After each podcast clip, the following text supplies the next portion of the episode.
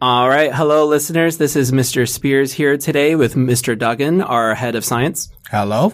And uh, Andy Jin, the winner of our most recent writing competition. Uh, hi.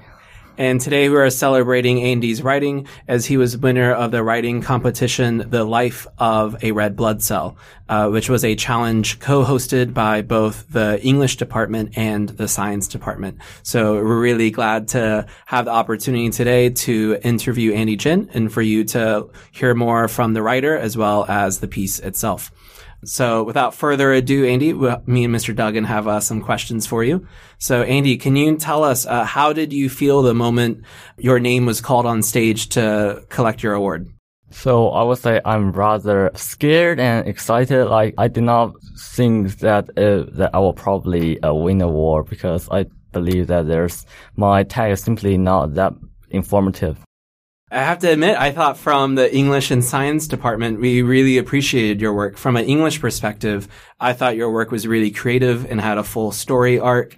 And I thought it was really interesting how you took on the persona of a red blood cell. I trust that scientifically accurate, um, but I'm not sure. I would leave that to Mr. Duggen a little bit more to judge. Yeah, of course, very- I know blood cells don't talk, but Yeah, it's very clear. Like Andy knows his science, particularly to do with the circulatory system and the blood. And there's a few kind of little extra bits and things he's put in there of like flourishes that link it more, I guess, to the English and make it more story based. But the science is correct from everything he's gone through. Oh, that's fantastic. I quite liked how you personified the, the red blood cell and almost as if we were going on a trip along with it. It was like an invitation. I'm wondering what, you know, you had this challenge of writing both a scientific and creative piece at the same time and connecting the two. How did you find that challenge? How did you navigate having to tell a story, but also include the scientific information?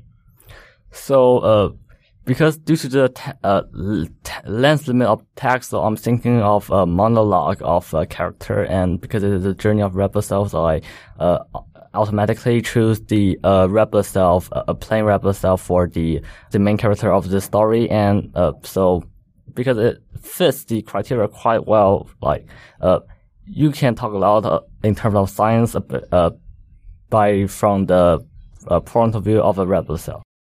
So how did you come up with your opening line? I'm red blood cell 10,238,219. So I just randomly type a number into uh, the, in the into the text, and so I do have to admit that I did not look up the like the approximate number of red blood cells in a human body, but like there are lots of them, so I just made one up. okay. Weirdly enough, like it's kind of within the range of what we would expect. So I was like, that was one of the first things that drew me into the story is like, I'm just generic red blood cell 10,289,219.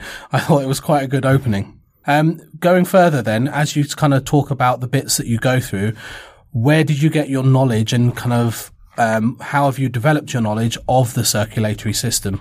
So we have a full topic on human or at least circulatory system in human in in our science classes, and uh, the teacher did a great job in inform in making sure that we have enough knowledge to do the exam question, and also there's also like further extension tasks for us to have a further understanding of the topic. So have you done some extra reading around the subject as well? Because it feels like some of the details you've dropped in go a little bit beyond what we would normally teach.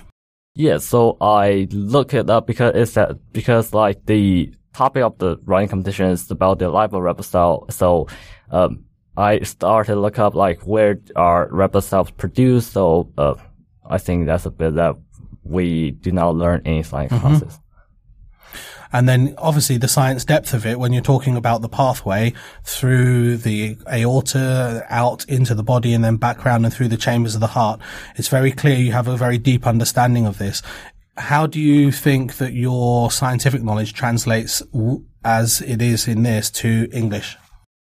So I think it is for such writing tasks that involves both creativity and as well as the more technical information. Uh, so I think what I did do a great good job is like kind of personifies everything to uh, enlarge cells into a full scale human that can have their own thoughts. So and which says the organs or the tissue are enlarged into the the world around the human. So by describing the details of like where, the, how the roads wind or which is the bloodstream in the story, I can put in many scientific details. That's really cool. And the other thing I like as well, and I don't know about you, Mr. Speers, is the way he kind of emotionalizes and puts a personality onto the red blood cell and how it might feel, which is a really interesting concept to think about what is this thing inside my body feeling? Yeah. It kind of reminded me of I, before I've seen this Disney movie Osmosis Jones, which is kind of similar. There are different. Uh, I might be speaking wrong, but there are different types of cells that have personalities. Um, but I don't think the movie is quite as scientifically accurate, perhaps, as, as this text. But it's what you've done is not something that's quite common. It's almost like a new kind of medium or genre. So I think it's really brilliant what you've done. Um, it makes me think that I'm not necessarily, uh, you know, the most scientific minded person, but I feel like I could learn more about, you know, the red blood cells and circulatory system by reading your text than I would perhaps a science textbook. That wouldn't be as gripping and engaging with me. By reading your text, I can learn a lot and kind of get some joy from it as well. But in a moment, I'll, I'll invite you to read for our listeners and uh, they too might learn some really great knowledge through your creative piece while also being entertained and that's really special. So maybe there's a new career in there for you andy. Simplifying science text to make it more available and more acceptable to the majority mm. the likes of mr speers. Yes. So andy would you like to go ahead and read your piece for us today? Uh, yes. Hi there, I'm red blood cell 10,238,219 of this body. Such a boring name for a cell, I know, but we all need to learn to cope with things that we don't like in our lives. And you are, well, you don't really have to answer if you don't want to. That doesn't really matter as you'll probably forget my boring name and I will do the same with yours very soon. You asked why we wear crimson? Yeah, crimson. That's what anyone will say about me and my fellow blood cells. Since our birth in bone marrow, crimson fill our life. Crimson jackets, crimson cards to carry oxygen around, crimson pens. This list never ends and it's always filled with crimson.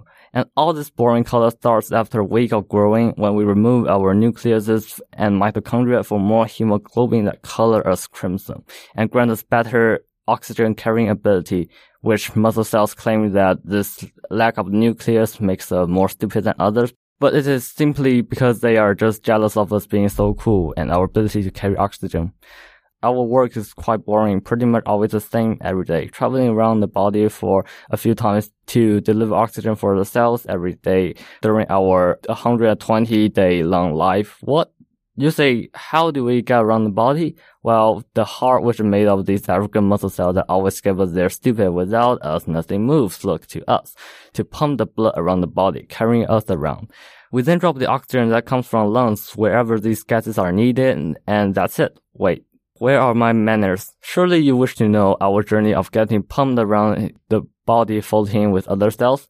Mm, okay, then. As we go around the body in cycle, there aren't much about where we start or end. So for sake of simplicity, let's say I started at vena cava, the very end of the cycle around the body. Like all sorts of veins around the body, vena cava is filled with deoxidized red blood cells, but far more crowded than any of veins, even though it is wide of them all. The space will certainly expand all around us as we enter the atrium. The pink walls of the veins broaden and expand to hold us between each pump. Even with a relatively wider space, it only gets worse after entering the right atrium. Every red blood cell is bumping right into each other, and occasionally a white blood cell. So not those scary T cells unless there's some infection going on in, in the body. We then get pumped through the tricuspid valve into the right ventricle and finally through the pulmonary valve into the lungs via the pulmonary uh, artery and get oxidized in the sphere-shaped alveoli. After getting oxidized, the plasma or the main component of the blood will carry us back into the heart through the pulmonary veins where it gets crowded again after some real solitude at the capillaries. Passing through the left atrium and ventricle, such a crowded place, and through the aortic valve will enter the aorta and get pumped to the rest of the body. If I'm lucky, I will be assigned cell somewhere not so far from an artery so I can drop oxygen there and do not need to get to tissue via some almost forgotten capillaries to reach the targeted cell. It is such a dreadful experience to travel through these cramped tunnel-like capillaries.